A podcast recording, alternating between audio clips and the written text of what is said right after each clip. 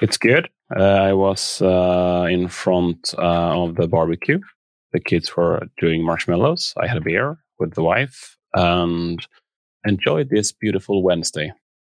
And then I sent you a text because you goldfish. And then you you brought me to think uh, or remember that it's not Wednesday today; it's Thursday today. That's vacation mode. Yeah, and for whatever reason, I didn't get a notification from the calendar, so I need to look look at that in my watch. Um, oh, that's the Garmin watch, right? Yeah, I get other notifications there, but not the um, the, ca- the calendar. So we'll have to look at.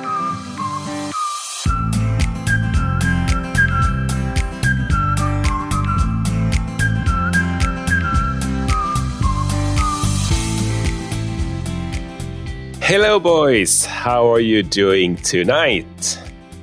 I'm doing great. Looking forward to record with you. How about you, Michael? I'm doing great. Looking forward to record with you. Kom nu igen,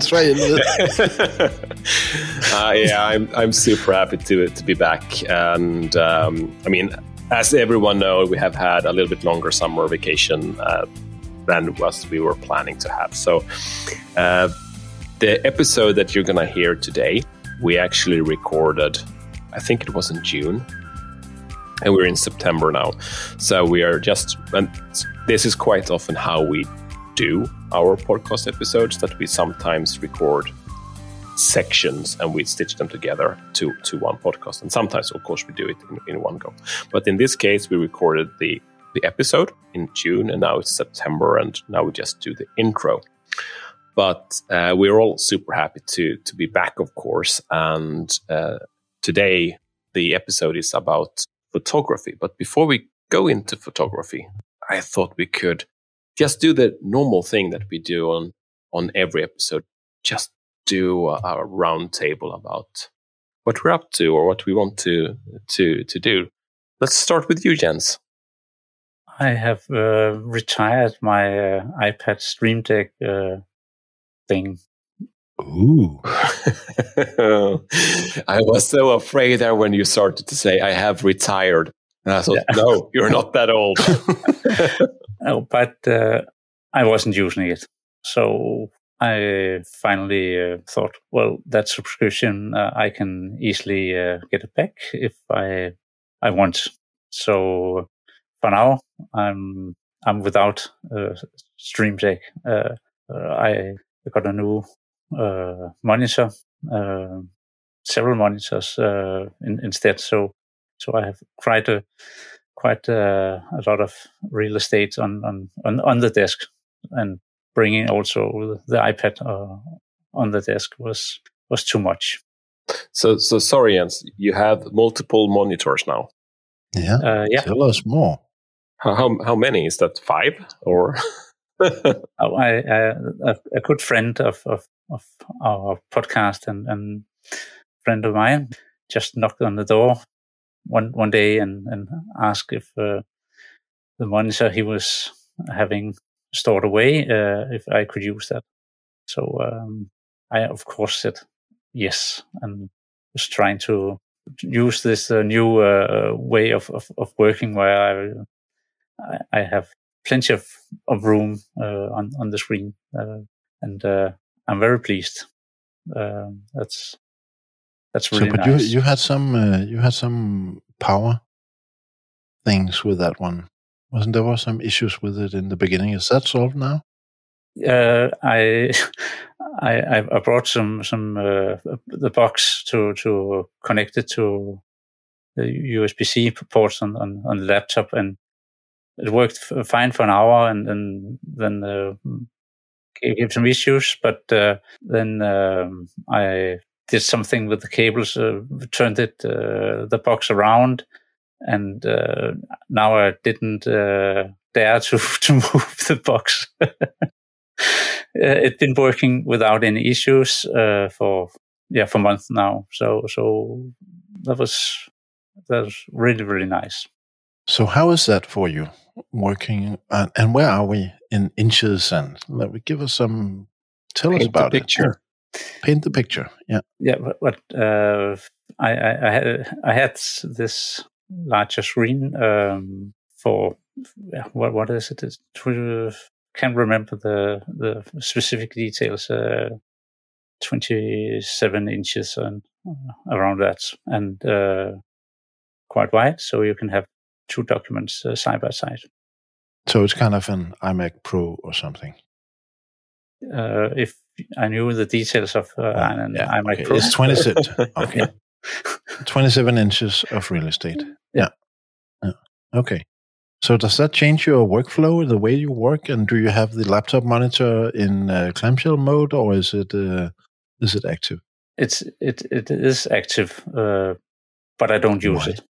So why don't you just uh, put it into clamshell mode?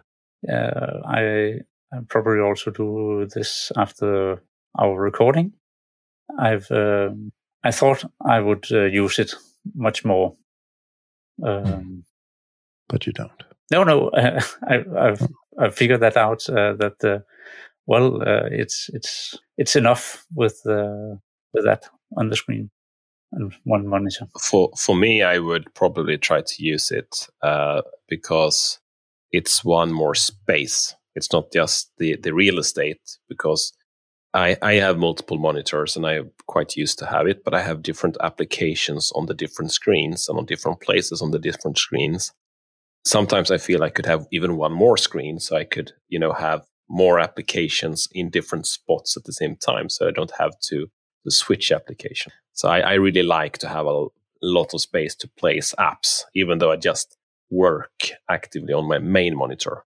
Yes. It's it's a, in front it's a it's a balance on uh, how clean you want to have your desk. True. Uh, uh, you could actually put it in clamshell mode and mount the, the laptop under the table because you don't use the keyboard either, right? Or the Yeah. trackpad. Yeah. Yeah. Well, yeah. And then you, the last man left the Stream Deck boat. It's Yeah. just No. streaming away. I'm still on the Stream Deck. Are you still? Oh, you're yes, and actually, just as late as I think last week, I, I did some changes to it. So for me, I don't think it's going to go away because I'm not that bothered of clutter on my desk when it comes to things. It I mean, shows. I love you too. I have no problems having multiple screens. I mean, as long as I use it, I'm happy Mm. to have it there, and I use my uh, my Stream Deck every day, so that's not going to go away from my desk multiple times every day. yeah. I don't have a laptop anymore. No, I saw saw that. Tell us that story, Michael. Tell us how how how much you love the Swedish police. Oh, man. Uh, uh, First of all, I mean, I was in Stockholm together with my colleagues, and we were out in Gamla stan and having dinner, sitting there, maybe eight, ten people around a table in a nice little restaurant. I placed my bag uh, on the inside on the corner of the table, and you know, just having a conversation with uh, two of my colleagues, and you know, time passes, we get food. Suddenly, I was driving up to Stockholm early in the morning, so it was at nine o'clock. It has been a long day for me at Yeah. that point, and I only had to drive for six to seven hours to get back to Copenhagen again, right? Or to Fredensborg. So Mm. I say good goodbye to my colleagues, and then I look for my bag, and it's gone. Yeah. it's just gone. And uh, then I ask, "Hey, have you seen my bags?" And no, it must be here. Right? No, I think it's stolen. And uh, yeah, it was stolen. So of course I had uh, a tracker. Mm. Uh, I had a, an uh, AirTag in it. So then I started tracking, and I could actually see where the bag was. We called Yeah. the police, and they were busy with something else, and it was not important for them that uh, you know I've actually been uh, subject to theft in that restaurant with uh, you know equipment for about uh, 28 30,000 Danish kroner in it. Yeah. The bag, the uh, YubiKey, the uh, everything. You know, I, I had all kinds of things in that bag, which I have when I travel. It was just all gone. And then the chief from the restaurant came out and said, "Yeah, I have them on. Uh, I have it this on video." And he showed us the surveillance video. There Oh. was one camera in the restaurant, and it definitely showed how this guy sitting behind us distracting the, the waiters, and uh, just uh, goes Yes. in on my side and just take the bags, Just takes go it out like the it rest. is. It's, It's so his- smooth. He's done it hundreds of times. That yes, thing, really. And he just leaves the restaurant with my bag and his own bag, um, and go to the lift. And that was the last I saw of my bag. So we called the police, and we said we actually have the location on the guy. We have a tracking device in the back. Uh, that took a couple of hours before they said, okay, then we're going to go there, but they were not that easily convinced. So when mm. we come, you know, we had to walk, my, my colleague Niklas and me had to walk for 15 minutes and then I find the AirTag uh, dropped on the, dropped on the street. But I still have the AirTag. That's the only thing I got uh, from the bag. Then uh, the idiot or the thief forgets that I also had a pair of uh, uh, AirPod Pros in the back. Mm. And uh, they also sent on the Find My network. So I could actually see he was in Ogren's garage uh, in the basement there. And uh, we could see he was there. And we called the police again. Said, now he's sitting here. Mm. Won't you come? But they were they were busy with something else. Yeah. Uh, so we started to go to the garage, but but by the time that we get there, uh, uh, he is gone. Next time I track his location, he's on uh, some area of, of Stockholm where you don't want to go on your own. I forget the name. But uh, Niklas certainly didn't want to go there, and you know I was just following his advice. And we called the police and said, "Now he's here. We can see he's exactly in that building." And uh, but they couldn't. They said to us, "Yeah, well, we can't really use that for anything because we can't go knock on on everybody's doors." And in the meantime, we also sent the police the video so they could see mm. the guy. So we track him for two days, call them every day, say, now he's here, now mm. he's there. He's probably living there. And I did some, Niklas and I did some research, and we also find his Facebook profile and his address and everything, and nobody did anything. And that's just sloppy police work. That stuff like that just pisses me off. Uh, Friday morning, I got an SMS from the Swedish police said that they have uh, dropped the investigation because the quality of the video was not good enough. you saw the video. it was yeah. just, it's just, yeah, yeah. So there goes my beloved uh, 14 inch MacBook Pro. Uh, probably somewhere now. I don't know. Uh, I used all the features on on uh, on the Find My network, and uh, you know, so I marked it as lost, and uh, it was heavily encrypted and everything. So I'm not I'm not that concerned my, that my accounts have been broken. But I also lost both by incident, I had both my YubiKeys in my bag. And uh, that is uh, a problem right now because I need to recover from a lot of cloud services where I use the YubiKeys and I really don't have any authentication keys anymore. That's a problem. When they start yeah. asking for it and I can't give it, they will lock my account. So, well, see where that goes. Uh, right now, it hasn't happened, but uh, I need to find a recovery code or something from the YubiKey so I can you know, do something about that. Yeah. Um, so that was that. It was a really shitty day. And uh, by one o'clock in the morning, I said, okay, I kind of went through this process that uh, that I had to, you know, let that laptop go. And my and you know, Martin, the bag, the dry bag that I had. Yeah, yeah, yeah. And we are the only ones that yeah. have these bags that I have ever met. It's a fantastic bag. It's a fantastic bag, and I don't have it anymore, and I miss it a lot. And I hate that scumbag who did this because he can't use it for anything. Uh, it's just. But he's probably ditched the bag, don't you think? Yeah, he ditched the bag and took the Mac, but he can't he use the Mac. Any, the gold he, he had. No, what I really don't understand is why the Swedish police, you know, don't do anything on it. No, that's just crazy. And I, mean, I tell you, my my Swedish colleague Niklas was really persistent on uh, calling the police and you mm. know really being not aggressive but really pushy on them. Right? You need to do this. You need to do this. I want to have a hearing on this, but nothing has happened. That's just Stockholm police. Yeah, the same thing would probably have happened in Denmark, needs to be said. But it was really, oh. Yeah. That's our tax money. Mm. We pay a lot of it and they don't care. No, they don't. But do you get anything on insurance or thing, anything like that?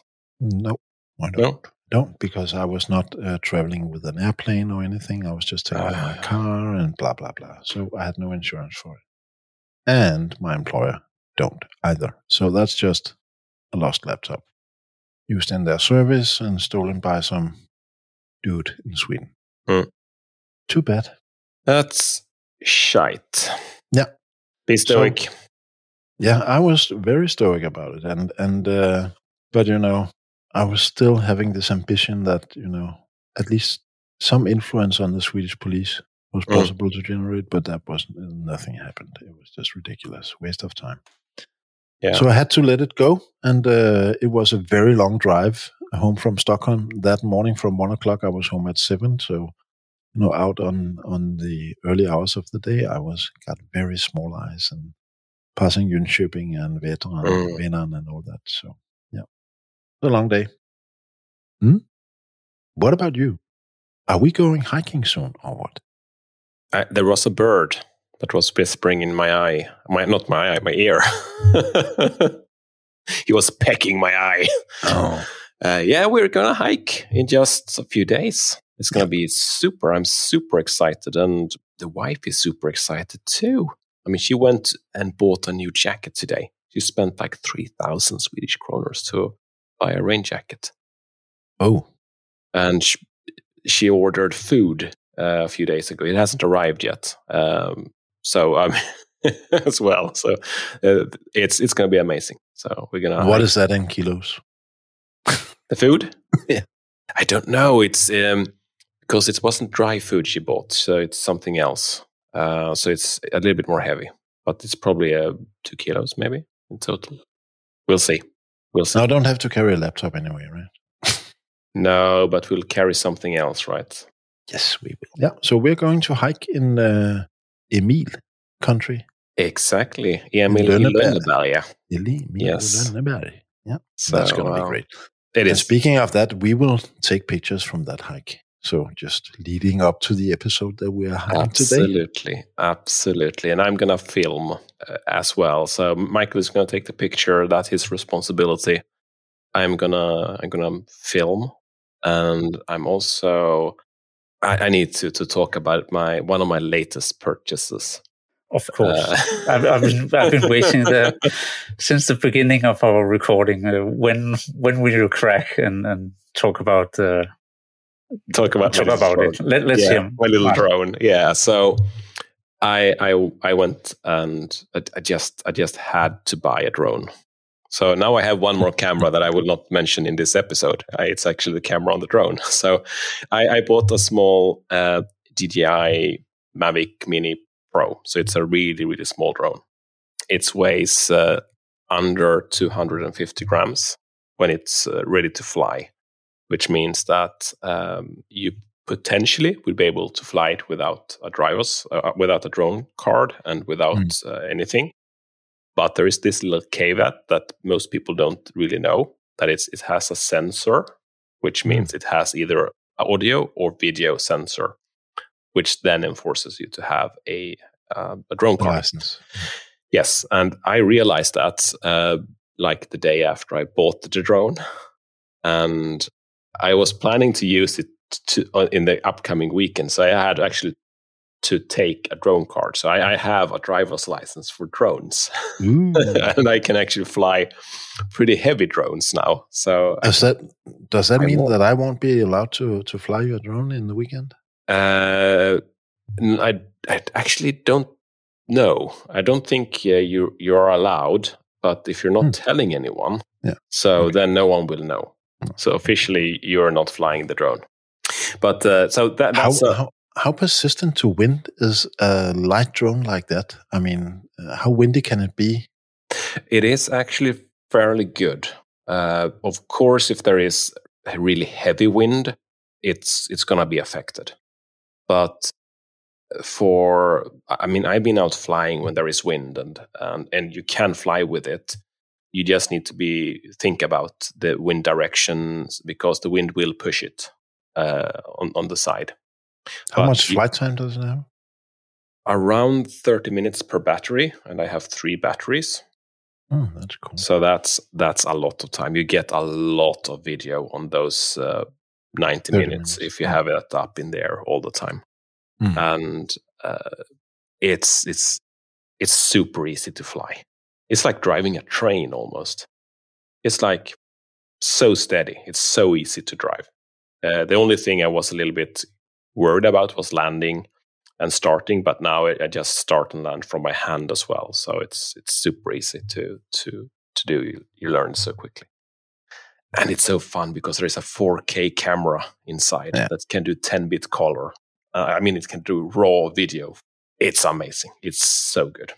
and the, it looks uh, quite good. The what you have taken, uh, the pictures or the the video. Uh, The, uh, the the hard thing with actually taking drone pictures in Sweden is that I cannot publish pictures and videos because we need to have an approval from the state because it's air photography.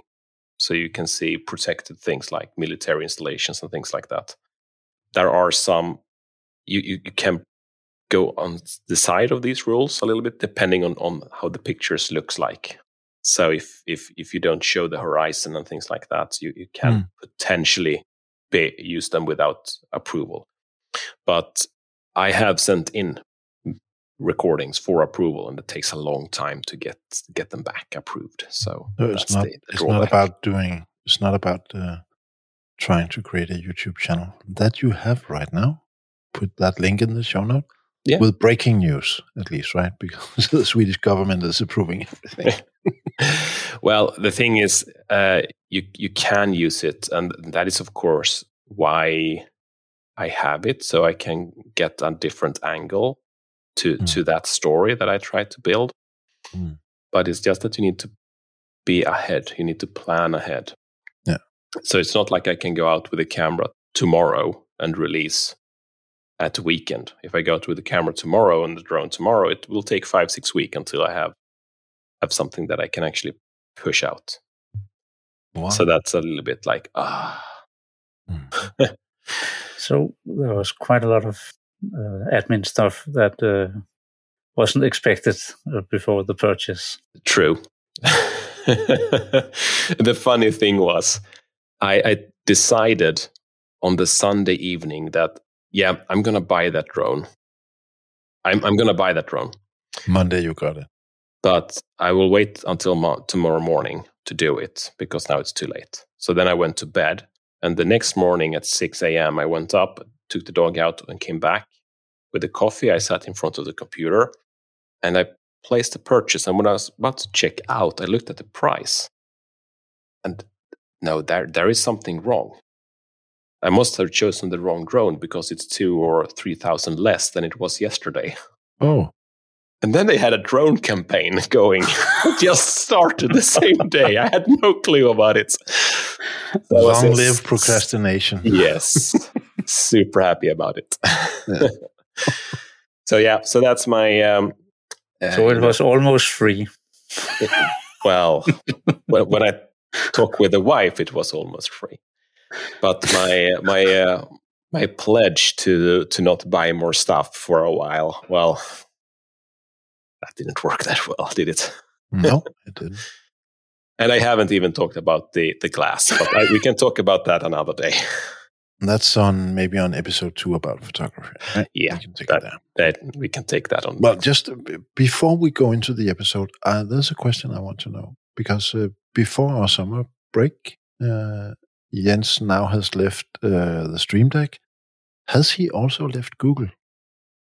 I'm really uh, happy that uh, you ask, and uh, I'm very happy to to tell that uh, Martin said uh, these uh, lot of newsletters coming in. Um, just get rid of them and just cancel, cancel, cancel. So I've been canceling uh, very uh, much of the all all the, the Google mails. I have the difficult things. Have you closed your account? No, because the, Oh, there's why quite are a you lot. why why are you resubscribe or why are you canceling your subscription? Why don't you just don't care? Close your account, uh, resubscribe to the ones on your new mail that you have. there is a reason for that, Michael. Okay, I want to know. because I didn't close my, one of my accounts either because you want a Google account. There is a, a value to have a Google account because some services require Google. So you need a Google account. Mm, Which services that? YouTube. Yeah. If you want to post to a YouTube channel, you need that. And then there is auxiliary service around that that uses it. And I think it's really bad uh, for services to force uh, mm. Google accounts, but it happens. Unfortunately, it happens.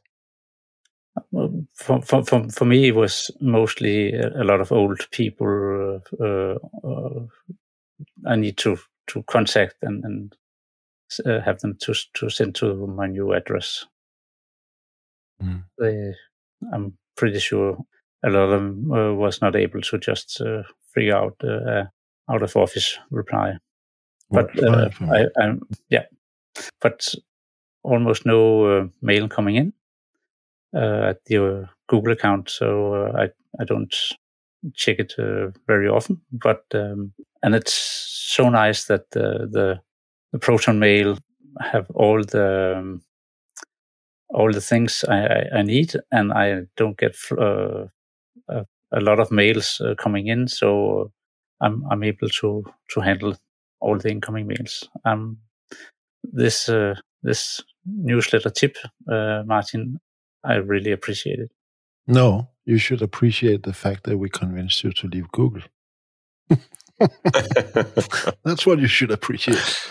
I'm also appreciating that, of course. So, right. guys, uh, our poor listeners have now been waiting for us jabbing around here about uh, a lot of things for the 20 minutes yeah. or so.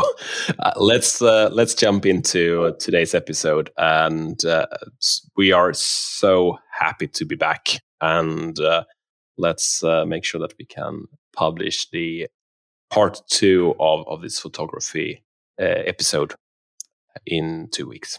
So until um, yeah, let's just, let's let's just stop there and let's go to the episode. So uh, in the previous uh, podcast, we all talked or we came into this uh, topic of photography and that we all all like uh, that topic. So we we thought that we're gonna do an episode that is a little bit different than what we usually do and actually start talking about photography and photography from our point of view and how what we do and how we do and what we use and so on. Right, guys? Yeah. Yeah. And, yeah. and when we say photography, we also include video. Yes, I, I would say that's a very, very big thing because, yes, I have a camera, but my my main, I think, entry into this discussion will be from the video point of view, and that's going to be maybe a little bit different uh, compared to if you're doing more of, of the, the still pictures. Hmm. That's at least my thought. It's definitely a different workflow and a different output, right? It is uh, probably, I don't know anything about video. It would be, yeah, completely okay. different. Yeah. Then uh, so there teach will me, man. likely be something new for you to uh, hmm? to yep. pick up on, uh, or yeah, and see. So, why is photography such a good thing? Why should anyone care or why do, do we care about photography? For for me, at least, uh, uh, I've been using a camera almost since I could uh, walk, or at least it it feels like uh, that way. My my father and, and mother taking pictures uh, all my life. Um, yeah. So so, so uh, it was from the old glass plates. No almost. Jens, stay still. Five five hour exposure time. it's uh, it's it was exactly black and white uh, as I remember the world from my childhood. Um, no, but but uh, it's it's just been been around. So for for me, it's just a nat- natural thing. Uh, and and I, I think it helps me see some some some details and and remember events and and and places. Uh, that's the way I I usually um, use photography. I I bring a camera when when I'm around. I I don't uh, go on a on a walk to to take pictures, but I mm. go on a walk and bring the camera. And if I see something I I like, I I then take a picture. So, so, so for me, it's it's like a, a way of seeing the world. seeing the world through the viewfinder. Yeah, I can uh, can relate. I in in the past I did a lot of of uh, picture photography, and then I could actually uh, go out and just have as a sole purpose just to take pictures. That that was the whole goal of me going out. So photo excursions, and I also did a lot of um, picture. Uh, sorry, it travels. Uh, that was just because I wanted to take pictures. So one time, for example, I went up to the nor- uh, north of Norway, mm. north of Trondheim, and I drove up there by car, and it took forever. And when I got there, I was sitting still for three days in a in a hide, just to take uh, photos of eagles in the mm. mountains. Um, and then I was driving back. So uh, for me, it's it's been like very specific to actually go out and take pictures for the picture's sake. But nowadays, it's not like that. Nowadays, I actually do things and I bring my camera with me when I do things, and then I do whatever I wanted to do. Uh, as one thing, and the extra thing I get with me is the the, the photos uh, or the videos in my cases. Mm. Yeah. How about you, Michael? Well, oh, it's a long, it's a long story for me. I'll try to keep it short. Um, I also grew up with all these uh, black and white pictures, and you know, just about the only pictures I have, for example, of my father is in black and white. Uh, uh, you know that I made into JPEGs when I shot the images when I saw them, and so I had a copy. Then later on, I really I had a camera when I was in the navy, and I was when I was uh, when I was spending a year at uh, Greenland, and that was an old film camera, uh, and we had a no, we had this uh, this uh, dark room where we could mm create our photographies. There's uh, on these ships there are so many uh, strange things, but there was definitely a room where you could go into the dark room and and uh, create your photographs, and that was really funny. Uh, so that was basically where I where I uh, started with photography. But that was that was the uh, the 35 millimeter, yeah, you know, yeah. black and whites that you developed. I, I 35 millimeters, black yeah. and white, very standard. Yeah, I, I did the same. I had all the uh, equipment when I was uh, uh, in gymnasiet. So what would mm. that be when I was 15, 16, 17 years old? Um, I converted my my dad's uh, bathroom to, to, a dark room every mm. now and, then, and then, and I actually went in there to develop my film and to to to take out the, the pictures or, or you know do the copies of the of the pictures. So I, I've been doing that too. And that is something that I sometimes miss to be in the dark and, and feel the smell of all the different chemicals. chemicals. Yeah. Yeah, I actually still have a, a, film camera. I don't know if it's working, but I have a, I think it's a Russian, Russian film camera that I have in, in, uh, in lying here in my photo drawer. Yeah. But I remember there's, it's funny with photography because there are also some images that, uh, you know, sometimes you should just enjoy the moment. And I have a little story from uh, my time at uh, my first time visit to, to Greenland when uh, we've been away for some month and I was you know, missing home, missing friends, and I was standing on the helicopter deck, just uh, looking out on the Denmark Strait between uh, Denmark and, oh, sorry, Greenland and Iceland. And then suddenly, in this uh, late hour on a summer day, this big blue whale just dives out, like maybe 30, 40 meters away from the from the ship, and it was just, you know, and you just that you see this enormous animal, which could be 50, 60, 70 years old, just dive out of the water. And just lying there and just following the ship nice and mm. close. And, you know, I was completely stunned. And then, you know, I went down to my locker, full speed ahead, down to my locker, get my camera. And guess what happened when I came back to the helicopter? It was gone. Yeah. Yeah. So you know, the only thing I was sorry about is that I missed those three minutes, right? But um, so there's also situations that uh, that you cannot photograph, and they will just have to live as a memory, which is fine. Yeah. Then later on, I uh, uh, in close to the 2000s, uh, my sister was uh, uh, became a photographer, a professional photographer, and that was very inspiring for, for me to see how she worked and what she worked with, and it's been a source of inspiration for me for, for ever since.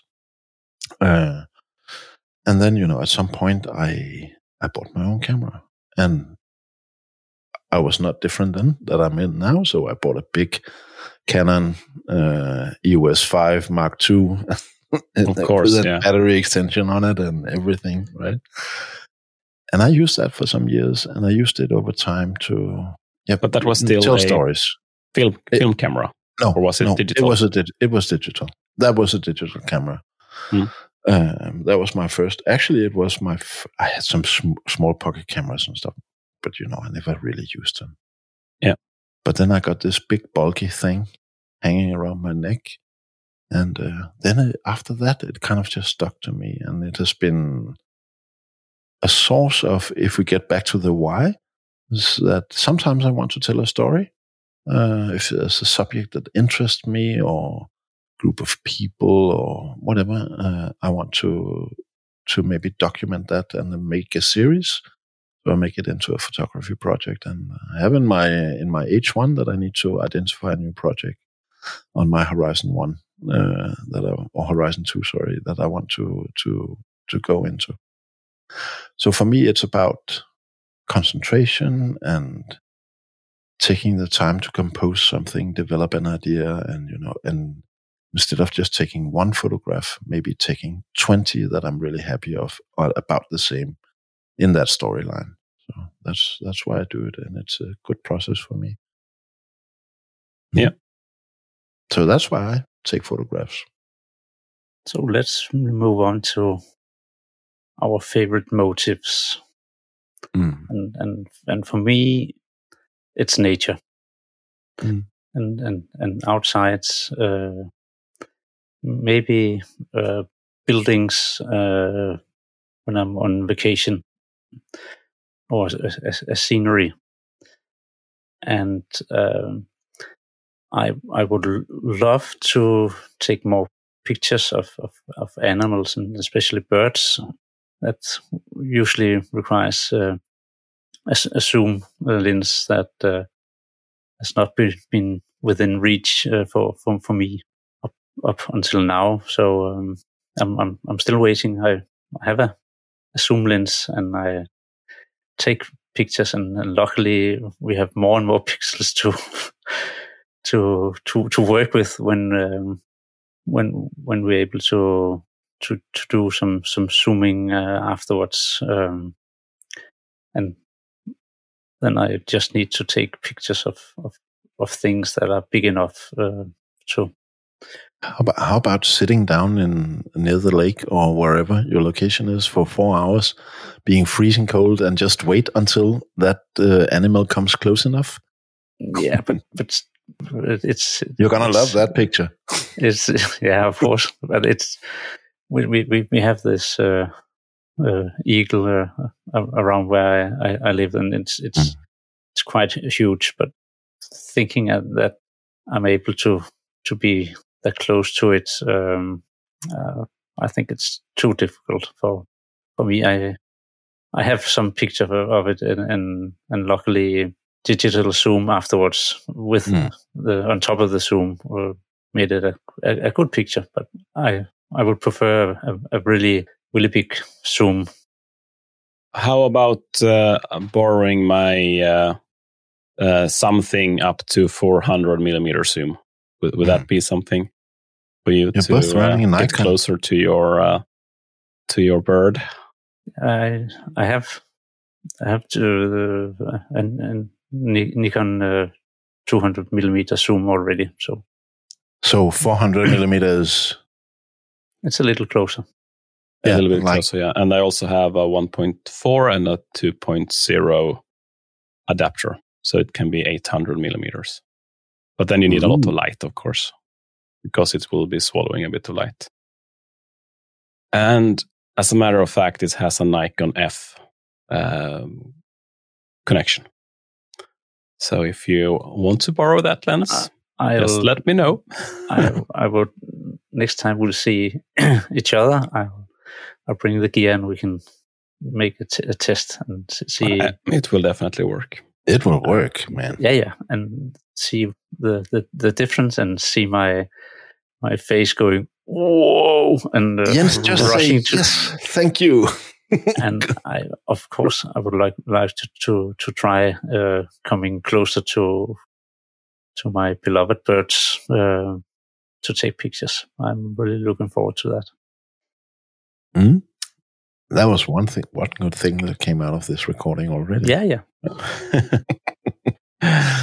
Super cool. So, uh, yeah. Uh, what about what about you, Martin? What is your favorite yeah, so if, if we look backwards in time, it's been definitely nature and uh, specifically animals and birds. And it is a, a, lot of work to to get those pictures that you want to get. And so so I I've been working a lot with hides, and I also have been renting hides uh, where I've been able to sit. So mm. uh, one time, for example, I went up. I think it was in the end of March, uh, to uh, the cranes. You know, these uh, birds with the long legs. They come in in the end of March and they land up at Hornborgasjön in Sweden. And there is hundreds of them and maybe thousands sometimes. And they have hides you can can sit in, but you need to go into this hide. I think at the latest 2 a.m. in the morning, and then they let you out when it's okay for you to leave, and that's usually six, seven the evening after. Um, oh. But I got some Great. fantastic pictures doing that. And uh, that's when I also got the experience of the bucket. And I will not tell you more about the bucket, but that's an experience you get when you're in a in a hide like that. Uh, I also went to Norway, as I said, for this three day, and I went to uh, take a lot of other bird photography. Um, I was up in the north part of Sweden somewhere, uh, where I was in a bear hide as well. Mm. So I was, uh, I think, 25 meters away from a Swedish brown bear. And I wow. have pictures of that, which is quite amazing to uh, to be able to get those pictures. So so that it's it, when I took pictures, it was a lot of nature, a lot of animals, and specifically birds. Yeah. But nowadays, I am doing more of video. So there is actually two different type of videos. I love, of course, to record the family, but I I also still I love nature. It's something specific with nature.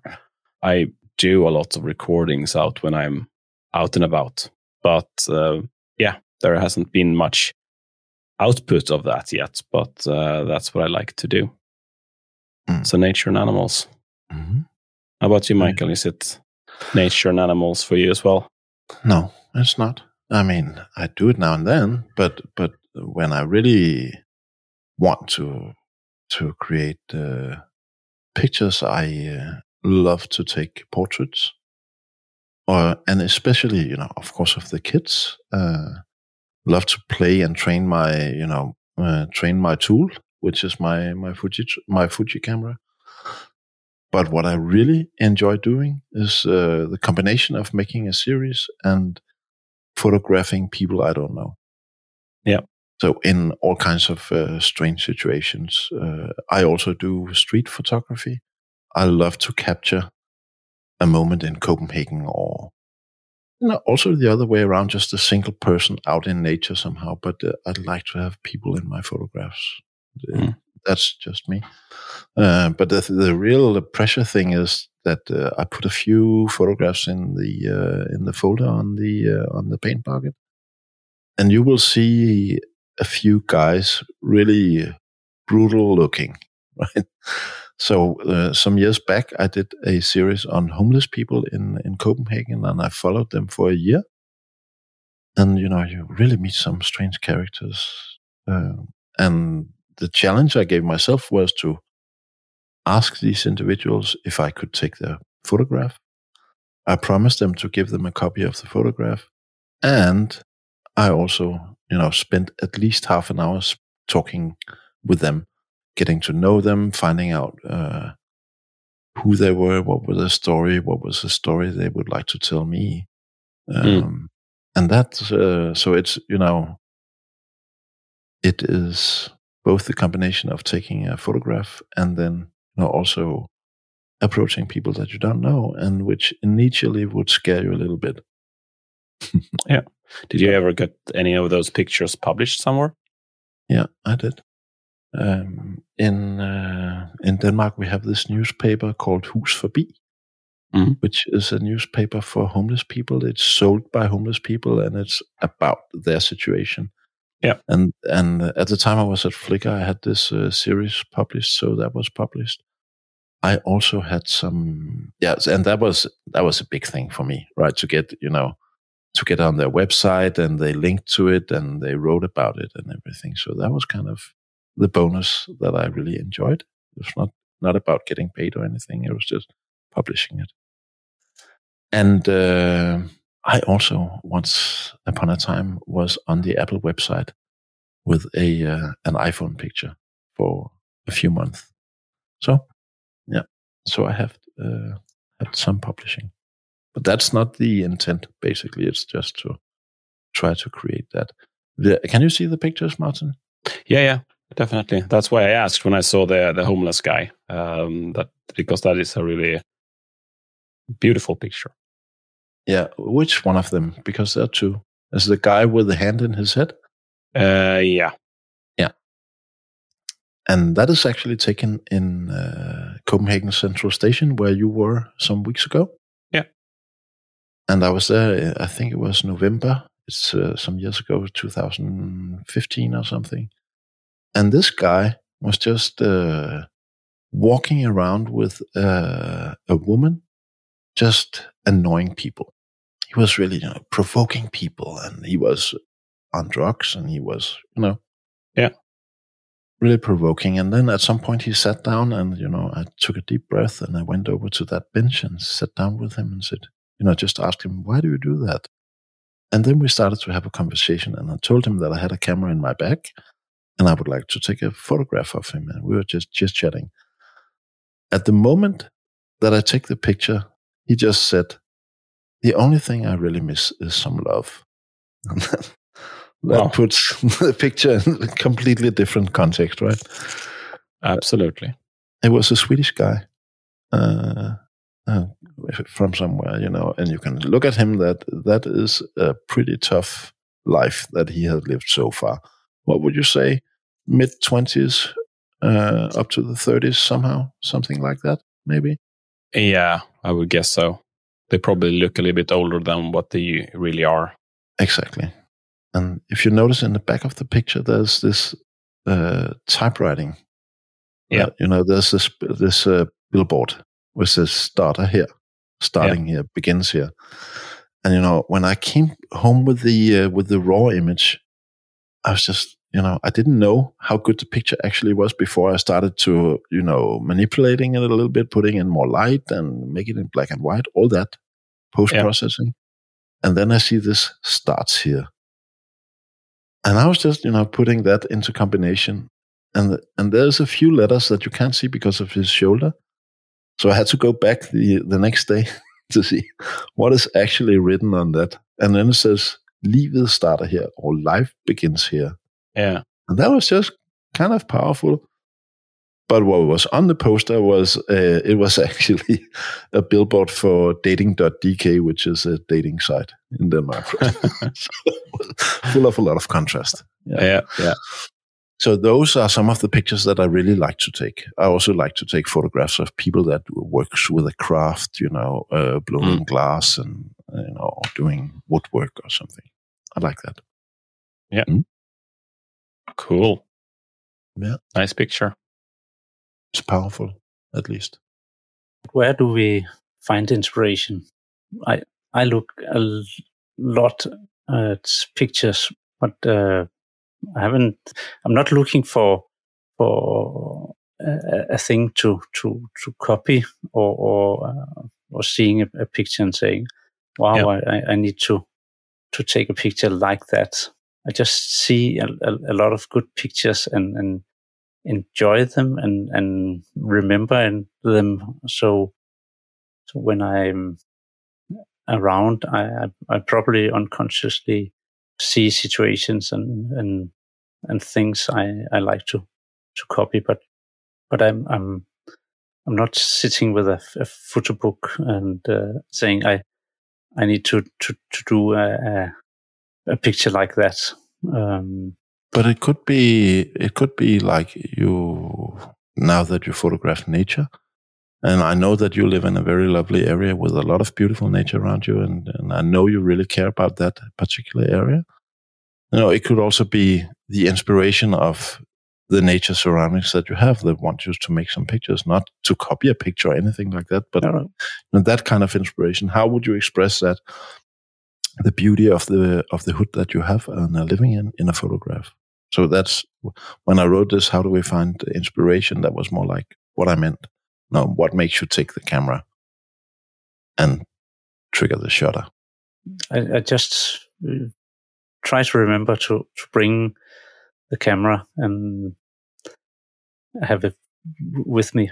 Um, mm. I, I, I, saw on, on the bookshelves that I, I have a quite a lot of, of book about uh, nature or, or, people going into nature. So I've I've seen quite a lot of, of pictures, and I remember going up north uh, in in Sarek and and and seeing pictures from from uh, uh, the Swedish photographer uh, Edwin Nilsson uh, and seeing his fantastic pictures and and going around um, and and were able to to to buy a, a copy of or, or two of, of, his great pictures and bring them home to to see.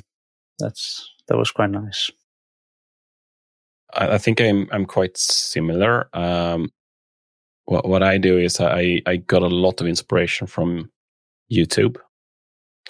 Uh, since I am more into video, and it's not that I want to um, to copy someone else. It's that uh, what I'm looking for is different ways of telling a story. And, and how, how do you tell a story if you're out in nature and doing something? How, how what, what, what type of shots can you take? I mean, what, what can you do? Uh, so, so, that is the, the things that I'm looking for. So uh, there is a, a, Swedish YouTuber called Peter Persson, who is uh, a, a magnificent videographer and he is taking really nice photos and he he's one of these guys that loves to to wander and do pack rafting in the in the mountains in the north of Sweden and and he does really nice movies but he also tells a story with his uh, with the, the way he films so that is really inspiring for me to see how he do that uh, I don't want to do the same. No, you will tell your own story. I want to tell story. my own story, but exactly. I, I, can can get some techniques that he is doing, and I get inspired of that, and then I can see other YouTubers as well that is doing their things and say, ah, that guy, I don't like what he did there, but this other thing is fantastic. Mm. Uh, that can be very very inspiring. Or and then you can you know you get these different influences and you you build and tell your own stories. So so that is where I I find inspiration. Mm. I I don't I don't think I ha- have much inspiration in the way to actually take my camera and get out. I I think that comes naturally for me. But what I've done is actually quite lately find ways to make my camera more accessible.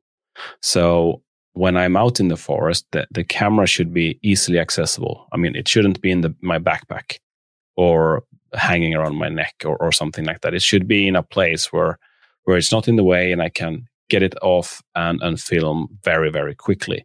So so that is something that I've been been looking at finding different uh, ways of doing some good uh, and some maybe not so good. So what do you uh, do? Well, the, the, the first thing I did was um, I found these uh, small screws that is the um, has the one quarter inch uh, screw, so you can put it under the camera, and there is a small uh, ring attached to the screw, and then I used our, our, our carb, carabiner to just mm. touch it.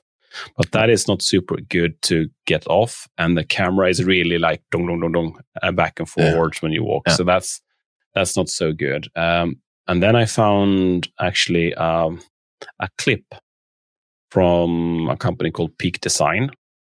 Mm-hmm. And that's a small clip that you just can put in your belt. And then you just have a small plate underneath your camera, like a um, stative, like a, uh, you know, one of these plates. And, and, you can just slide it into this clip.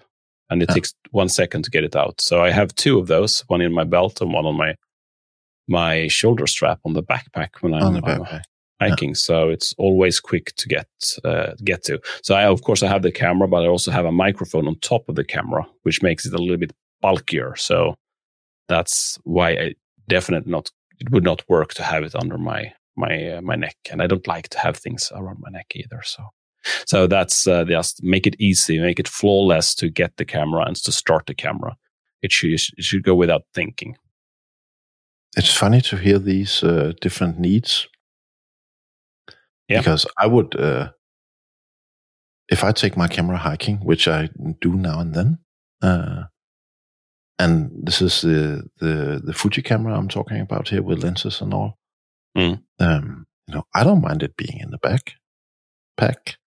I, you know, it's fine for me if it takes a little while, and uh, dep- it really depends on what you want to shoot.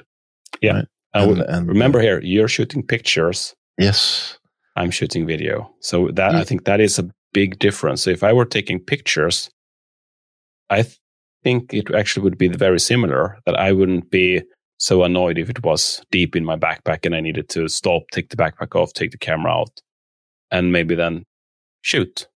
Yeah, but it, you know it could be the same if you're taking pictures, right? It depends on what is it you want to capture if you want to instantly be able to capture an animal, you, if you want to, yeah. uh, you know, film animals, of course, there's a requirement that it needs to be easily available. But it would be the same thing if you were having a, you know, a, a camera hanging around your neck. It, it would be the same requirement for accessing that that device, right? So you can really take that shot when the animal is right there because there's no chance it's going to be there for half an hour before you put your tripod up and everything. or three minutes. No, exactly. Until the whale goes under again. Yeah. Oh, exactly. Exactly. Yeah. Yeah. yeah. No, and that that's the the case. Uh, that's why I, I um, actually why I started to to look at different ways of actually being able to to connect my camera in good ways because uh, around my my neck it will never be. That's just mm-hmm. it doesn't work for me. It's so uncomfortable. Um, and I was out hiking, and there was a deer walked out on the road like 20 meters ahead of me and he just stopped and he watched st- stood there and watched me and the dog and i was like camera uh, gimbal uh, everything you know i was doing all of this stuff and it took like 25 seconds and i was able to start filming but that, that is i mean 22 seconds too long he was still there so i got him but mm. it was a really you know nervous few seconds there. Yeah, and it's everything. It's everything, right? If you don't, if you mess around with your with your equipment, that guy may be gone, right? So, oh, yeah, you got you got your moment. I'm gone, like my whale. So, how? What? Uh, where do you find your inspiration, Michael? I, I've I've I've spent many years on Flickr uh, which mm. was mm. uh, something that we haven't talked about on the social media exit, but that's all, was also a site I left. So I had uh, photographs uh, lying there uh, of the children and all the homeless and whatever I took uh, f- since 2010. and at the time where Flickr was really an interesting site was when there were group discussions because people were there for photography. They that it was a bit more than just liking a picture. They actually wrote about how did you compose that picture, or I like the composition. Maybe you could do this. And so giving, uh, you know, practical critique that you could use for something. But that then you know Yahoo just completely blew it and removed the group conversation features, and I don't know why. Probably because they couldn't make any ads on it. I don't know. So, so uh, I spent a lot of time discussing with other amateur photographers. Yeah, uh, and uh, some of us has moved into Twitter, and we're still hanging around there. So, like uh, Mads Toftum, for example, is no. There's a few old Twitter people that are, or Flickr people that I'm that I'm still uh, exchanging photographs with them. Yeah, and also doing doing a walk now and then because I actually do that. Uh, you know, I can easily take uh, my car or the train into Copenhagen on a late afternoon and stay there to find the spot I want to shoot and find that moment and have the patience for it. So I very much get inspired by, you know, locations or photographing people, photographing life. That's yeah. often the story I want to tell. And that's very easy. It's very accessible. And, and you know, sometimes I have a very discreet camera with me, depends where I go. Sometimes it's just, you know, in the city of Copenhagen, there's a, a peaceful city, so you can just shoot whatever you want, right? But if you go out into the suburbs or the the more uh, rough areas of Copenhagen, sometimes it's good just to have a camera accessible, but uh, but also discreetly under your jacket or something. Mm. And then I get inspiration again from uh, from my sister and other photographers that I've met. In uh, I put a link into the into the uh, into the outline here with a guy called uh, Zack Arias, uh, who was you know he is today a very big hotshot photographer, but at the time when I met him, he just went broke twice on his photography. But he has that arty thing that you know that was his craft. That was what yeah. he wanted, and did all the mistakes right, like you know being arrogant and. And, you know, who are you shooting for? I'm shooting for online media for New York Times and blah, blah, blah. And of course, that was just a few pictures. And, you know, he basically also lied to himself for many, many years spent way too much money on uh, equipment and gear and thought that would make him a good photographer. And uh, so he went broke a couple of times uh, and found into the part that, you know, it is about composition, it's about telling a story. And he is a really yeah. hot shot photographer today. that's, that, those stories also inspires me a lot. Um, to, to want to try, you know, I'm not an artist, but I want to still have this dream that maybe one day I will shoot a really, really good picture that, you know, I would really like and I will cherish for the rest of my life. I think I have some of those, but no, I'm not completely satisfied. So that also inspires me to create something. Right. Yeah. And and we all wait for for the next great, great, great picture. yeah. Yeah, don't we? Right? But you know, if you don't, if you don't bring your camera, you don't definitely don't take it, right? So yeah, so, and that's the well, whole thing. Most of us bring bring a camera all the time, right? But uh, I, I think it's also a little bit if if you're not mentally in the mode of taking pictures, it doesn't matter if you have the camera with you or not. Then you could use snapshots of this and that, and that's all fun, but it's not going to be that really well thought out photograph. Exactly. Yeah. And and it is, you know, it's not the camera that makes you a good photographer. It's, you know, knowing how to position yourself and get the right light and get the right exposure and mm. right shutter speeds and all that. And, and that is the craft of it.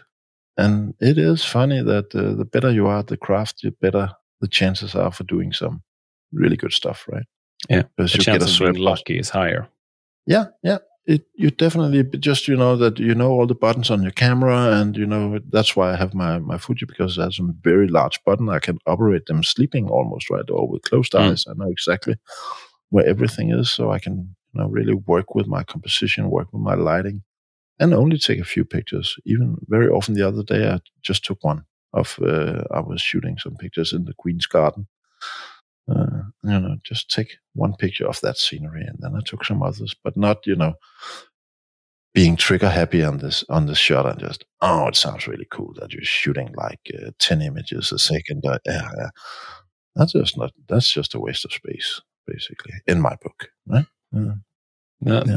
There are times when you need when when you need to do it like that, and that's mm-hmm. when you do sport photography or yes. or there is a bird coming in uh, mm. for landing. But the funny yeah. thing is, yeah, you, you shoot a lot of pictures, but you still operate the the, the focus manually because the yeah. focus is not fast enough uh, anyway. So, so that's why why you need to to shoot a lot of frames because the bird is in focus like for one or two of those maybe 20 frames you shoot. So yeah, precisely. That's life. Yeah, it is. But I, yeah. I agree. I mean, you should. Uh, um, in in the past, I think when we used film, um, we always said, "Don't be afraid of taking pictures. That's how you will learn." But now it's it's so easy to take pictures that people just take pictures without thinking, and then there is no learning. So I think uh, that there should be, be you know, a, a mag- magic balance between taking pictures and actually getting better by actually thinking about what you're doing and and trying to learn the craft because it is definitely a craft. I mean, composition, like working with composition, really thinking about the composition makes just such a massive difference on your on your photographs, right? That's yeah. That's just how there is some rules, and there's a lot of great photographers out there that has actually taught us that this is the right way to do this picture. Yeah, and when you know the rules, you also know when you're allowed to break them. Yes, exactly, and that's the whole thing. Because of course you can break the rules. Yeah. Thing is, you need to know them. Then you need to how to break them right? And mm. that would come fantastic photographs out of it. Now, negative space stuff like that is also really interesting. You have this big ocean, and you have this little person standing in in the left side of the bottom left of the of the photograph. That's yeah. also very powerful things you can do. But you have to learn it, and it uh, you know a big camera with a big zoom lens doesn't really do the trick. If you want to go that way, no, there can be uh, other purposes for doing photography, and that is just like uh, some of that. What you said, Jens, is that I, I want to document where I was, how it was, and that's it. Raw pictures, uh, and that's okay. That's fine. That's a really good purpose. But you can also go into the craft of photography and yeah. and um, and teach yourself something there. I mean, that's a, you know I have a very persistent sister for some that for some years really was uh, my worst critics of photographs. and it's really good, but in a constructive way, of course. But but um, that helps a lot. Mm-hmm. Yeah. So, what about workflows, guys? What is the gear? What is the software? What is uh, what is it that you do, Jens? Currently, it's it's Nikon uh, D 5600, yeah, uh, with a with a zoom lens, uh, 18 to 200 uh, millimeters. I previously had a, a, smaller zoom and a, a, larger zoom, but but now I, I was able to to get one uh, combined, and I, for, for for me it's it's really really nice that uh, you don't need to to change the lens uh, if if this situation changes. Um, so so I'm I'm really happy about that setup, and uh, of course use the iPhone 8 also to to take pictures, especially indoors, and, and when you just need to to, to bring a, ca- a camera uh, or to take a, some some short uh, video. And then I really don't do anything with the with the pictures I, take. Uh, so uh, I I have Affinity Photo and and the photo app, but I really almost never use them or, or filters or, or, or some effects. But we have a really really good 15 minutes where you showed me some some some really good tricks. I, I've, I've really been thinking that uh, doing post production post work on on on the pictures uh, was changed the, the, the the pictures too too much from from what what I saw, uh, but uh, the, the, way you made some some very Subtle. small but but and, and effective changes to to the pictures uh, have showed me that uh, I um, for for for the, the, for the good really good pictures uh, it will really be be worth uh, uh, using uh, some additional time to to make a very good picture even better because you have some of those, right? You have the you have the. I was so impressed when I saw the four photographs that I asked you to to to select from your from your from your library, and you have some. And I was, you know, I would not be able to take my fingers off, you know, the post processing of uh, the big iceberg that you have on Greenland. You know, yeah. that is ten times the houses right in the back and you know giving that impression that okay you know an iceberg that's an iceberg and you can see this massive iceberg and then you start wondering about okay is is it now that this story with the iceberg is that it's nine times bigger below water how deep is that water because it looks like you're standing right next to it right? so it's uh, you know it can create really you know post processing uh, an image you know yeah. uh, can really revealing more more details, and all the details are there in the raw files. And uh, so there's this massive amount of detail that you can actually create your own expression of that without, you know, it's not doing Photoshop where you uh, make people's eyes bigger or straighten their nose or whatever. It's not. That's not what yeah, we talk yeah, about. We talk about subtle adjustments that can really make the story that you want to tell.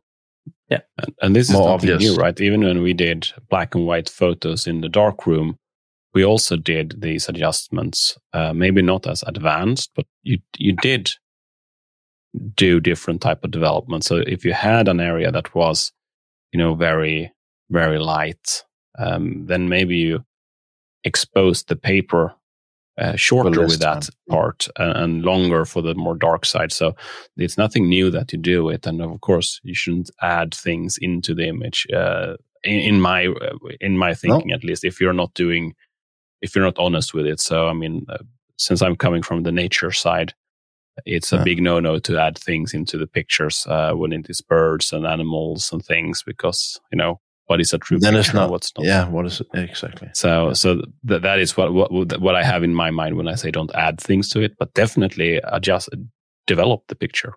Yeah. Yeah. Make your you know tell you what is your impression what is it that you want people to notice on this picture and you have jens just to get back to your four photographs also this massive iceberg that you have it looks like it's 200 meters long and you just have this total uh, reflection in the waters up at Greenland somewhere, that, where suddenly you have a double iceberg. And, you know, making that iceberg more white instead of the yellow color that you captured really makes it pop somehow. There's, oh, mm. this is really big. And you get, can see white there's balance. a hole in the bottom, white balance stuff. Yeah, exactly. Yeah. there's so many things you can do. And, uh, you know, playing with that, uh, photographs like that is a great satisfaction to me. Yeah. Also, when I uh, when I process uh, portraits, um, working with the guy that we talked about on Copenhagen Central uh, 20 minutes ago, putting grain into a black and white picture really changes the uh, the perception of the photographs. It underlines maybe darkness and distress. Somehow it's old, it's rough. It, it, it gives it more a rough, a more rough edge, and that can really, uh, you know, make make that picture be easier understand it or be more powerful or more expressive or yeah that's what i think yeah. on that so do more post-production I will definitely yes. do more uh, post production now. You are in for so many good experiences. Yeah. I, I mean, if you like it, I mean, yeah. not everyone likes to sit there and, and fiddle with it, uh, but it, it makes uh, makes pictures pop often. So it's definitely something I can recommend. Yeah, and and and thinking of doing it for maybe ten pictures instead of uh, all the pictures you're taking. Absolutely that uh, makes it also completely Overcoming. more accessible. Yeah, possible. Accessible. Yeah. Yeah. It's a handful of pictures that you do it with, the ones that you really like. Yeah, yeah, and show the world. Or your wife, or your kids, or your family members, right? That's okay. Or all of Yeah. them. Yeah, exactly. Yeah. So, Martin, what are you shooting with? uh, it's not Yeah. working right now, or is it just the HDMI port? It's the same camera? I have a bunch of cameras. Uh, so uh, let me put it like this I, I will tell you what I have, but also be aware that I, I see myself as in between cameras right now. So, um, like, like Jens, I have a Nikon background. Mm. I've used Nikon for many, many, many years. And I have a Nikon D300, and that is a, by today's standard, a very old camera now. I think it's 12, 13, 14, 15 years old. Mm. Uh, but I, I took a lot of good pictures with that uh, camera. And before that, I had a D80, I think. And before that, I had, just like Jens, uh, F70 for film Mm. uh, taking. So I, I am coming from the Nikon background, and that's also why I have some Nikon glass around or Nikon compatible glass. Yeah. Uh, but I'm not using that camera anymore because it's it's old. Um, but I have you know power grips and everything with it, so it's a really it's a good camera, Mm. or it was a good camera. Now it's just an old good camera. Yeah. Uh, my main camera today is actually a Canon M50 Oh, and that is a small mirrorless um, system camera. That's and it's- camera. It uses something called uh, an EOS M uh, mount for the lens, but it's also something that seems to be going away. So the the good thing with this is it very small, and it is recording in 4K, and it has pretty nice colors and everything. I like it a lot, but it's it's not a future proof camera, so I, I cannot really invest in glass for it because it's stupid. Mm. Because that is the big cost of changing your camera, your house, right? From one brand to another. Yeah. That is Yeah. all the glass. Mm. Yeah. So this is my and and th- that camera is is the camera I'm gonna use until it dies, and then I'm probably gonna move over to Sony.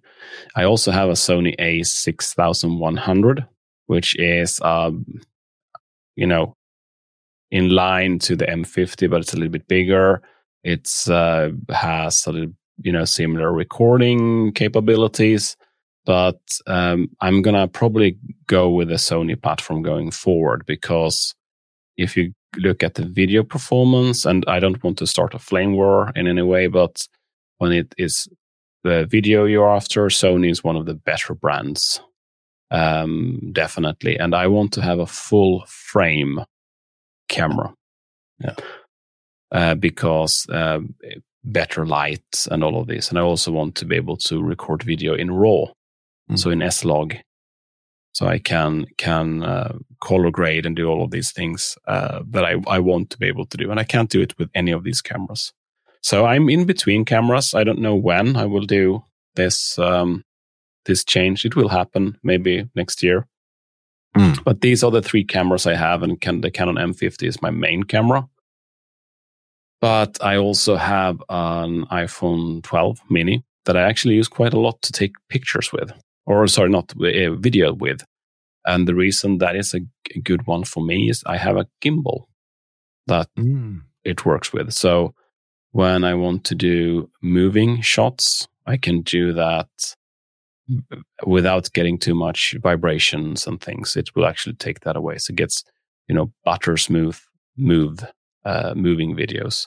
So I, I use the iPhone a lot for that. Um, and in my my whole setup of of, of camera gear, I then have a bunch of lenses. I think actually I have the 18 to 100 millimeters that you have, Jens, as well. Yeah.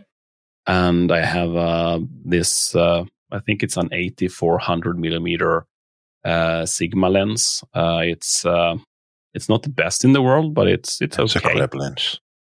Uh, no, I'm taking some quite good pictures with it. Um, And I have a Nikon 50 millimeter fixed Prisma or lens, and I have some some adapters, one four and and, and two O adapters. And for my Sony camera, I actually only have one lens, and that is a something I forgot, but it's a Sigma lens as well. Um, that corresponds to 35 millimeters. Mm. So that is, uh, I use that when I record headshots essentially, mainly inside the office, um, Mm. because a 35 millimeter is the, um, the, the focal length that distorts human features the less, least. So when you're doing uh, close ups and things like that, it's, it's pretty good for that. Mm. So um, yeah, and I probably have more things around, but that's the uh, the majority of, of the the cameras and gear I have. But uh, it's it's due for a, for a, a cleanup at some point, and uh, it's gonna probably gonna be a Sony platform for me. And, and Martin, it, it's it's also the one used for for your video, the the cameras. Yeah, I I've used the M50 a lot as my webcam for a long Yeah. time, and I, I yeah for for my video taking that this is the cameras I use for sure. Yeah. Um, and that is the that's also why I go towards the Sony platform, um, because if if um, if, if I have something to choose between, it would be either a Canon R5 or something like that, or a Sony, um, because they, they, those are the best video DSLRs out there. If Yeah. I were into doing photos, um, I would go back to Nikon for sure. So, uh, but that that is why I I go towards Sony. Um, and yes, uh, you may not agree with that, and or you may agree with it, but that's how I think, and I'm the one going to use the camera, so i go off. and I have a bunch of different softwares. Uh, so so for for uh, photos, uh, it's Lightroom because it can take the raw formats, and I do a lot of development straight in Lightroom. And I, before that, I actually used an Apple software, Aperture or something. Uh, aperture. Yeah. Is, is does it still exist? No, no, no, No. no. It doesn't. I, I like that a lot. I liked it more Yeah. than Lightroom, but then I moved over to Lightroom at some point, and I use Photoshop, of course. And for for my videos, I also use the uh, the Adobe Suite. How about you, Michael? Yeah, well, I um, I had a bunch of uh, Canon cameras, and I was heavily invested into glass on that. And then, you know, I just stumbled some. I think maybe it's seven years back or something. I stumbled stumbled on the uh, the Fujifilm uh, cameras, as you. Uh, I also have a system camera, and there's some advantages to that that I really enjoy. The fact is that when you have a system camera and a mirrorless system camera, you don't you actually get software updates. So they come with new features and they come with uh, bug fixes on a regular basis. And I never saw that with my Canon. It was so long in between. That is nice. But the thing I really like with the uh, Fuji is the colors the colors on the Fujifilm series is some of the best that I have ever seen. Just judging from from uh, from raw uh, raw files, it is very rich, and I just you know I can't really explain what it is on how they do colors, but I I just like that feeling I get when I look at the colors on on some of them. Even that I do a lot of black and white. Yeah. um, Damn it! So, I was just about to say you like the, Yeah. the colors of your black and whites. yeah, the, yes, but and then again, um, it is. Um, I think what it's all about is the ability to capture detail, right? Mm. And and and and the way the details are captured. Because yes, I do a lot of uh, black and white photography, not always, but uh, I do a lot of it, and um, and I just like it better. Then what I also like about the the Fuji is that it has some really big buttons. One of the things I hate with Nikon and with Canon is that everything is hidden in small, uh, discrete buttons, and you have to, you know, on Fuji, on the Fuji, I have three big roll roller buttons that I where I can set my ISO, my shutter speed, and uh, and uh, some delays if I want to have that as well. And so everything, and that is just so built into my fingers now. I'm never going away, going away from it, and that is also a hallmark of, of Fuji that they have these controls that are really accessible. So I I like it a lot. I have uh, four lenses for it right now. I had some more, but then I also had an XT1 which I gave away to a friend, and that cost me a lens as well. So I have a wide angle uh, 2.0. I have what will end up to be a 35 millimeters on on the crop frame that I have on 1.4, and then I have a uh, what will end up to be a 50 millimeter uh, 1.2 lens. And I can do everything I want with those four. I almost never use the big uh, zoom that I have, which is, what is it? Uh, 1655. And you, and you need almost no lights to, to take the pictures. Exactly. And when I'm down to 1.2, you know, I, I uh, there's only one thing that can do night photography better, and that is my uh, iPhone 13 Pro Max which is really strong in night photography as well. And I went to hike when I do hikes and uh, with with the scouts. Very often, you know, you sit at the at the campfire and that uh, goes out, and then you see this big universe on top of your head, and you can make some amazing pictures with uh, with the iPhone in night photography mode. I'm really happy with it. Uh, so yeah. And that's where all the comp- computational computational photography comes in, right? Because of course, if you if you photograph the stars and the universe and all that, it actually moves, right? so, yeah, yeah, you know, and, and it does, luckily, um, and and uh, and you know the computational part of it is that they really can track those movements, and it makes it into a pitch sharp uh, night photography mm. that you can do on that, and and you can zoom a lot, and it's still sharp. That's just about the only thing I use for, except that you know snapshots and. But night photography, I really prefer my iPhone. Actually, it's better. But Michael, your your Fuji camera is that a full frame or is it an APS-C sensor in that? It's an APS-C. It's a crop yeah. sensor. Yeah, yeah. And that was a big trade-off when I went away from the Canon Canon EOS five, because that was a full frame sensor. But uh, I don't care. It's not that important for me. I have yeah. the most fantastic system camera I can get. There's some advantages to that I don't have a mirror um, um, a mirror in my uh, in my camera, and I just I'll I'll bring it next time I'll see you. You can try to shoot with it. It's it it does pretty amazing things. No, I, I mean it's uh, when when I did a lot of, of nature or bird photography, the the crop in the APS-C is is something good, right? Yeah, it is. And because you get a little bit closer for free. Yeah. Now I'm I'm not on the long lenses anymore, or I don't use the long lenses that much no. anymore. No. So then it's more into I want more light into the sensor and have a bigger sensor. So for me, it makes makes sense, or it, it becomes interesting to look at a full frame again. But we'll see. Yeah, but and there's but there's so many, you know, it and this is also when you when you make an investment into a a real camera, and I still think that the real camera has a big role to play in photography. Really, I don't know. Uh, an iPhone will never be enough for my for the the things I want to do with the with photography.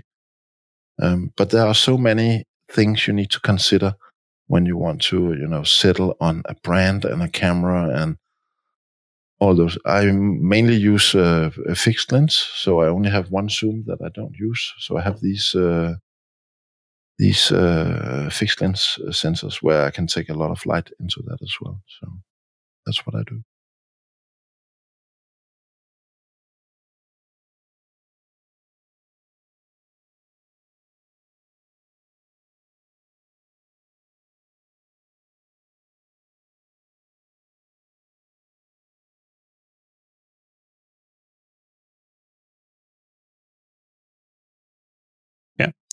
So, guys, uh, it was uh, a good discussion so far about photography, but time flies when you have fun, right?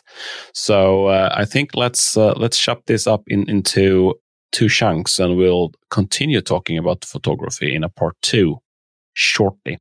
But before we end today's episode, um, Michael, what is the next photo project you want to do? I want to photograph Ukrainian immigrants and their life situation in Denmark. That's what I want to do. Cool. When? What's the next action? the next action is to find out where they live, uh, but that's not, you know, that's. Uh, I, but I really want to identify a few and follow them for for some time. Maybe follow them for half a year and meet them now and then and see, you know, how their life unfolds in this uh, very new and different country for those people. Right? They're in yeah. for massive change.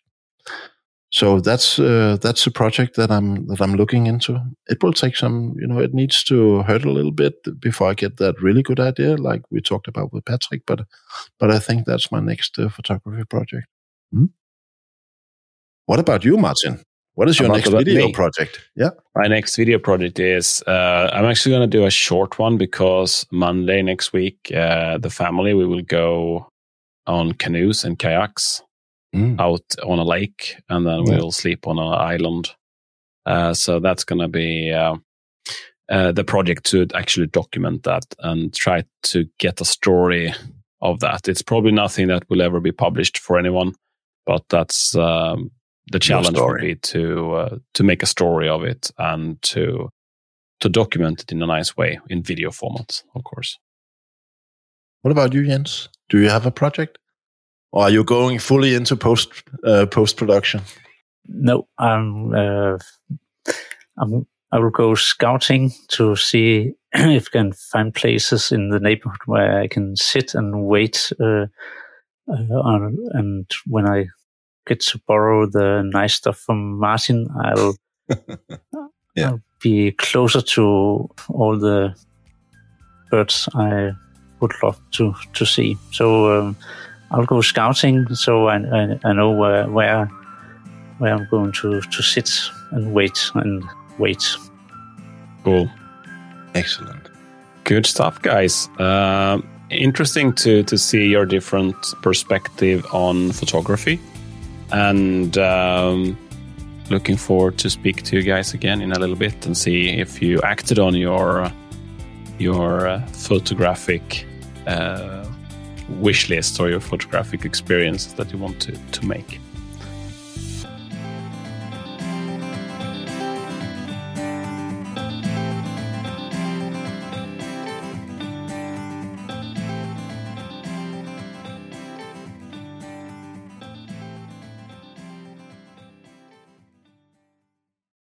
Visiting uh, him and his museum uh, up, up north, uh, really see what, what, what you can do when you walk around that magnificent, magnificent, magnificent, magnificent this fantastic area. Yes, magnificent. yeah, exactly. Try uh, to say it so I can edit. Magnificent. Magnificent. Magnificent. No. Yeah, magnificent. No, that's, a drug, that's a drug test for you. Exactly.